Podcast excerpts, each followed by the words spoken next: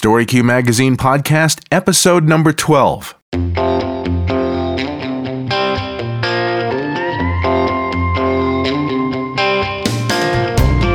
Greetings, my friend, and welcome to the StoryQ podcast. This is the podcast that helps connect you with some of the top people in the world of barbecue, as well as regular everyday backyard barbecuers like you and me. The emphasis of our podcast is on barbecue fun and sharing that experience, and of course, some amazing food with family and friends. Well, you may not recognize the voice of this week's guest on the StoryQ podcast, but you'll surely recognize his face if you've ever watched Barbecue Pitmasters on the Destination Channel. David Bouska of Butcher Barbecue is just that a butcher turned barbecue competitor. He came to barbecue notoriety when hundreds of other barbecue competitors started purchasing, using, and winning championships by using his now world famous brisket injection. From those small beginnings, he now has his barbecue products in stores all across the United States, and this December he'll be hosting a barbecue cooking class with Eddy Maurin, better known as Fast Eddy, the creator and designer of the Fast Eddy by Cook Shack line of pellet cookers and grills, and they'll be doing that at the Cook Shack offices in Ponca City, Oklahoma. We'll tell you more about that as we get rolling along, but let's get into it. StoryQ Magazine is honored to welcome David Bouska of Butcher Barbecue to the StoryQ podcast. David, welcome to the StoryQ podcast. Pleasure to have you. Well, thanks. I appreciate you inviting me. We are very honored to have someone of your uh, stature and uh, and success and uh, prowess in barbecue on the podcast. So let's jump right into it. You started out as a meat cutter. How did you get into that field? That's kind of a long story, but I'll give you a condensed version of it. I was raised in a small little town right here, um, three miles from where I live presently.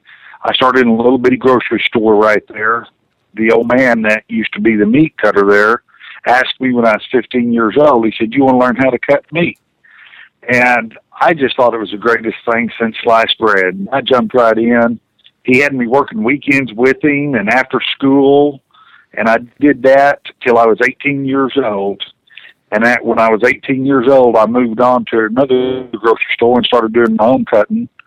And it's just grown from there. I've went all over the United States cutting meat. I've ran meat markets. I ran sausage markets. I've ran um, many different things, wholesale clubs, uh, was a buyer. I've been a distributor, mm-hmm. and presently, I, um, I say presently, uh, about 10, 12 years ago, I opened up my own custom meat processing plant where we still went out to the farm, um, slaughtered the animal, and brought it back, hung it up, and aged it, and cut it up to the specifications of how the farmer wanted it. And we vacuum packed it and froze it. And, uh, um, had them come and pay us. And we've been doing that for quite some time now. And that's that's how we got into it. I, I love it. There's not another job in the world I want. I absolutely love doing that. And might be a half spoof right here. Some people know, some don't. August of this year, due to health reasons, I had to hang up my knives. Um, just just 45 days ago or so, I had I had to quit cutting meat. Um, but it was a 34 year love. I still love it. There's nothing I want to do other than that, but just I can't do it anymore. So we've had to quit. So, what caused you to make the transition from meat cutter to barbecue pitmaster? I know you just explained now that you can't do it anymore, but you've been a pitmaster for a long time. When did you kind of move over to that or add that to your to your repertoire, so to speak? What I was doing while I was cutting a lot of meat is I shot a lot of archery. I probably shot as much archery as I cook barbecue right now. And due to back injury, I had to get out of archery, but the competitive juices were still flowing in me. Mm-hmm. And after surgeries and recoveries and surgeries and I I ran across an article in a local newspaper that was talking about this barbecue cook-off, and I told my wife, I said, I bet we could do that, and traveled to it, hung out, watched it, looked at it, and I thought, yeah, I believe I can do this. Um, with the sausage making I've done, the smoking, all the smokers I've ran, and just the knowledge of the meat that I had, I never thought that I'd step in ahead of the game of anybody but I thought maybe I could step in equal with a lot of guys, and I could just use that knowledge along with the cooking knowledge I had, and just go into it just all four feet, just jump in, and that's what we did, and that's how we got into cooking. You also have a line of rubs, marinades, injections. How did that all come about, and when did you make the decision that aside from being a meat cutter, competing on the national level uh, in barbecue contests, you're also going to start packaging and selling your own rubs and marinades and injections? Our premium rub that we sell is the very first rub that I ever started with. Before we went to that first competition, I was blending spices right here on the kitchen counter. I had probably 30 different Dixie cups scattered all over the counter with different concoctions of of barbecue rubs. I'll try this, try that, add this, add that. I mean, it drove the wife crazy with all this stuff scattered everywhere. And we, our first contest, we got a call. Loved it, fell in love with it. We were hooked. And less than a year, well, I was injecting all then because we mm-hmm. injected hams and stuff in the shop. I was using a different version than what we have on the market now. But I listened and talked to a lot of the barbecuers and what they were using, and it wasn't too far off of what we were already what I already had in my hand because, like I said, it's just a meat enhancement program is all it is. So I tweaked it into what it is to today, and I always said, well, I don't know if I'd ever make a house payment with it, but you know, if it paid for my barbecue, I'd sure be happy. And that's and that's how it all started. Well, you've become very successful at that, but you know, most of our listeners here on the Story Q podcast are backyard barbecue cooks, uh, like myself, and you know, I'll bet a, a large percentage of us have never tried using an injection. How does that affect the meat, and what are the more popular meats to be injected? Let's start with how it affects the meat. Um, I get asked that quite a bit. Well, what's the benefit of it? Um, mm-hmm the benefit is you'll get a more juicy, flavorful, and a and a whole lot better texture in the meat when it's cooked. Gosh, I, I'm trying to think. That that's really the best benefit of it is is the end result. What it does is it allows you to concentrate on getting it cooked properly and take away one of those elements, which is very important, which is moisture. Mm-hmm. Now, the type of meat that's injected mostly is going to be beef because beef dries out so quick. The next one will be pork. Um, pork is probably the hardest meat to cook properly and stay moist. And I mean with pork loin, pork tenderloin, because we bred out. The doctors taught us back in the 70s and 80s, we got to get lean pork, got to get lean pork. And so the farmers have bred out the natural marbling in the meat that is our moisture naturally.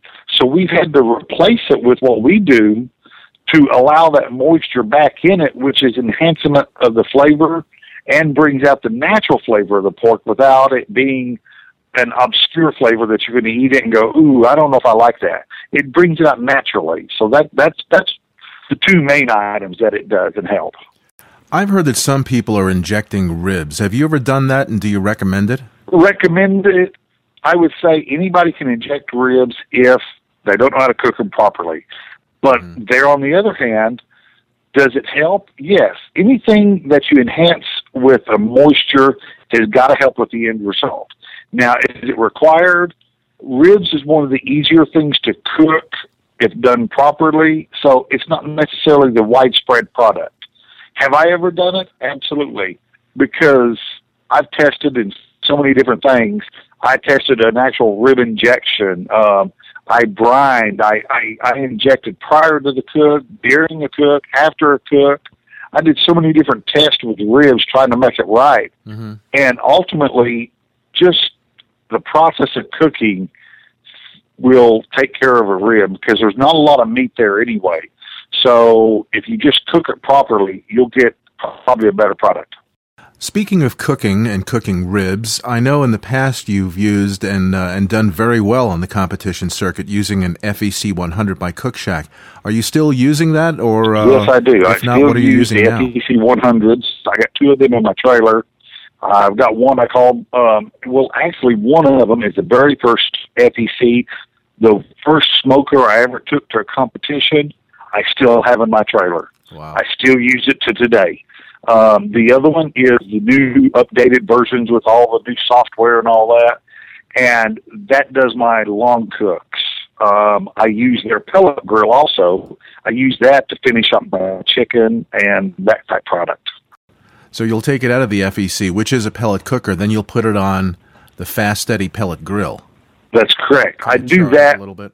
not necessarily charred up, but I love the airflow in it. It helps with our skin that we've come so predom- predominantly wanting a bite through with, and it's much easier to to finish it off and get that bite through skin um, in the grill.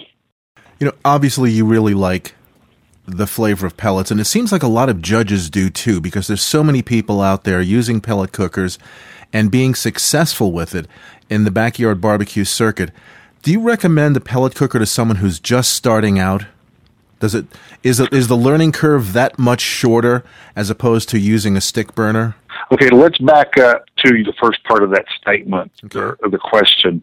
You said that most judges like it too. It, I don't believe that you could state that most judges like a pellet grill or a pellet cooker over a wood cooker.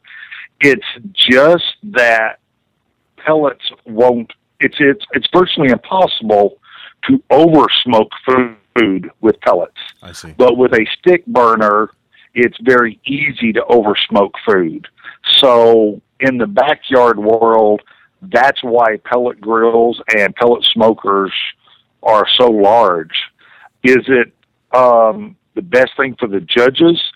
I think that you have to know how, well, know what you're cooking to get to. Smoke is nothing but a flavor. I can cook the same kind of meat I do outside as I can do in my oven. It's just that imparting the smoke is the trick. At what point in the cook off and then how much of it do, do I impart is the final product. Um, and the pellet grill, it is so much easier to do that. And that's probably why it's liked so much, like what you was thinking. Right. I appreciate that answer. Let's move on to something uh, a little bit more familiar to people. How was it that you got invited to compete on Barbecue Pitmasters? Well, I, I, don't like to talk a whole lot about this because, you know, they are so adamant about sending in this videotape, sending in your videotape. Well, we never did the very first show we went on or the first episodes we went on. I was traveling to do a class in Missouri and I got a phone call and that they had asked me, they said, Hey, we hear that you're a great pitmaster. We'd like for you to be a part of Barbecue Pitmasters. And I told them, I said, well, I understand that um, the date is already passed for putting in a video. I says, I'm headed out of town. I don't have a way to send one off. And they, I, and I told them I appreciated the invite. And they says, well, we know who, we've heard a lot about you. We would, we'll hold it open till Monday if you would like to send one in. I said, okay, yeah, sure. And well, I hung up. And my first thought was, okay, who put what, what prankster called me on this? You know, I'm thinking it's one of my buddies. Uh, that's, why, that's what I first thought was, this, this, who is this calling me? So I got to looking at the area code, going, uh, wonder what area code that is. That don't, I don't recognize that. I went on and did my class. Mm-hmm. And I got back Monday. I got another phone call. They says, "Well, we'll give you till five o'clock today to send this in." And I thought, "Dude, this is for real, ain't it?" And he said, "Yes, sir. My name is so and so." And they gave me the production company and all this good stuff. Well, I went, "Well, I'll be dang." So I called my son, which he is. He went to college. He's in was doing photography. He had some videography, and he had a bunch of stuff like that. So I said, "Hey, Levi, come over." Um, let's get me and Martin, let's do up a little quick five minute video and we'll just walk through the plant here and show some of the awards and just talk about us and go on. And that's all we did. We sent, we just sent it right on in. And they called me Thursday and says, Hey, congratulations, you've been into that. And I'm like, Really? I said, Really? Is this it? Is that it really?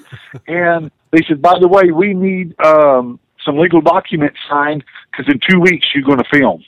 What? Wow. I didn't have a yeah. They were in a pinch. They threw us on the first episode to be filmed, and it went that fast. Um, so that's how we got into it. It wasn't really. Did I ever look at doing it? Oh, I would have loved to, but I never thought that they'd have gotten this right. Okie country boy from Oklahoma to do that. Um, last thing you want to see is this big, tall, lanky dude on television. I think and, you look uh, real good. Uh, I think you look well, real good, and you, and, and you, come off like a pro that you are. Um, but what what was it like in doing the actual filming? How long did each episode take to film? Well, the first show we did was different than the series that aired this year. This was Barbecue Pitmasters All Stars was different than it was on the original Barbecue Pitmasters. Mm-hmm. The original Barbecue Pitmasters, they had to show up. Um, we did it on weekends, I should say. Okay, we followed contests around the United States, and so we would show up. See, I'm trying to think. Friday, and they had us meet in a hotel off premises, and that was the first time we got to see who we were going against. I see. Was when we walked into a conference room, we would finalize any rules and regulations and um, that the legal stuff. Mm-hmm. And that's when we'd say, "Oh, okay, that's who it is, and that's who it is." Other than that, we didn't have a clue who we went against. Um, they would just give you a list of about 20, 25 different kinds of meat that these are the possibilities of what you're going to cook with. Well, I mean, um, to be received, be prepared to cook anything of this. And at noon today, we're going to cart the first one out to set up, the second one goes, then the third one. And that's pretty well it. And they kind of went over and explained to us that this is a game show and the United States government has game show rules and laws from all the things that happened back in the 60s. You're not allowed to talk about the outcome of or anything of it mm-hmm. until it is aired. Then they talked about the big fine that the government will issue. So we went through all that stuff. Well, that was on a Friday morning. Noon we were setting up, and five o'clock that night they would let you. I think that was where they would let you go back to the hotel. But Saturday morning, we would get started with uh, the filming, they would tell you to be back at six or be back at seven. And then it, they would tell you your deadline is going to be three o'clock or five o'clock that night. That's turn in. And so it'd be basically Friday, Saturday, and that would be it. Then the next day on Sunday was your post interviews after everything was done. They'd sit you down and go back through the the questions like it was live, mm-hmm. and you could spend anywhere from two to four hours, five hours, sitting on a, a milk crate answering questions. So basically, three days to film a, a one hour show. To film 42 minutes, that's right. 42 minutes with the commercials in there. I forgot about that. Yes. That was deep. Well, I'm sure it was a is is it something you plan on doing again or uh, or would you like to do it again if the opportunity existed? They called us this year. We did the Barbecue Pitmasters All Stars. Mm-hmm. Had a great time with that. I would do it every time they offered. That is a blast. It's a lot of fun, and it really tests my skills as a barbecue pitmaster because I like cooking stuff other than the standard four categories we do in competition. Um, yeah. I, I just I just really like the curveballs they throw at you. Am I good at it? I'm not the best at it, uh, but I sure enjoy the challenge because I like taking what I do know and seeing how I can make it turn out real quick. So it's a blast doing it. Um, will I ever win it? Oh heck, I don't know. Will I do it every time they ask? Every time they ask, I'd love to go do one. Well, you got pretty close to winning that. Uh, what is it, Grand Champion Pitmaster? So, yep. Yeah, you, know, you were uh, you were way up there amongst all those other people that have been on that show. So congratulations on that one. I want to get back to your uh, to your rubs and, and give you a chance to uh, tell people how to get your rubs and injections. Okay, we have our own website. It's uh, www.butcherbbq butcherbarbecue.com. Um, you can order it right there. We've got hundreds of retailers around the United States that sell it and there's so many I can't list them just on my website. I've got distributors that sell to a thousand different stores, and so I can't hardly go list everything that they sure. sell to. But check at your hardware stores. Uh, a lot of different hardware stores carry it. Um, definitely the barbecue specialty stores um, all over the United States, from one side to the other side, top to bottom. And if your local one doesn't carry it, tell them put a bug in the ear, have them contact me, and then we'll get them set up. I'd love to bring on more people. And if you live in an area where you can't get to a store like that, you can just go right to butcherbbq.com and order as much as you like. You betcha. Sounds like a uh, a fun thing. I've been meaning to try your injections for uh, a long time, but you know, I'm I mostly uh, I cook chicken and ribs, and that's about it. I'm trying to branch. In fact, I've got a, a 16 pound brisket in my freezer right now that I'm looking for an excuse to thaw it out and and cook it. And the thing is, you know, I, I go into the store, I buy this beautiful 16 pound brisket. Now I've got it. Now I'm thinking, I just can't cook this for me and my wife. you know, you've got to have a party. And, um, you know, it's the, fortunately, the weather here in Colorado has been almost summer like all throughout the month of October. But I know as soon as I plan on cooking that thing, we're going to have our first snowstorm. There you go. That's, that's, that's, that's what happens. That's right. What are your plans for the rest of the year? Do you have some classes coming up? I've got some classes coming up. I've got one actually held at Cook Shack in the first weekend of December. Right. We're right. still cooking on the competition trail right now. We're headed to. Uh, I've got two more weekends here. Then I got a weekend off, and then we're back out for another one or two.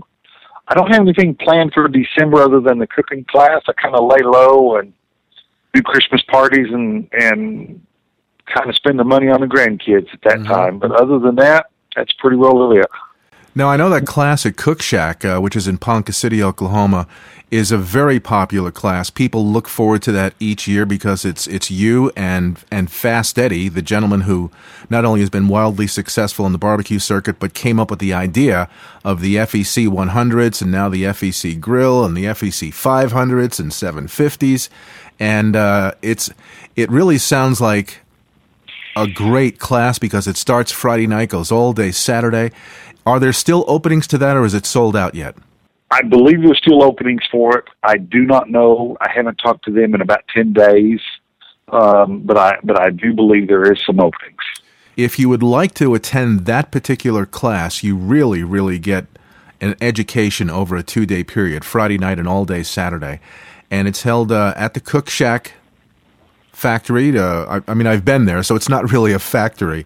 Um, you know, they make their rubs and I'm sorry, not their rubs. Uh, it is a factory, but it doesn't have that feel to it. Um, but if you'd like to get into on this class, go to cookshack.com. And while you're there, you can just look on the web page for the Fast Eddy and uh, David Bouska Butcher Barbecue cooking class and sign up for that. It's a couple hundred bucks, but you're going to get an education. And I assume you guys not only teach people what to cook, how to cook it, but also if they're thinking about being in competition or they are in competition and want to up their game, you're covering that as well.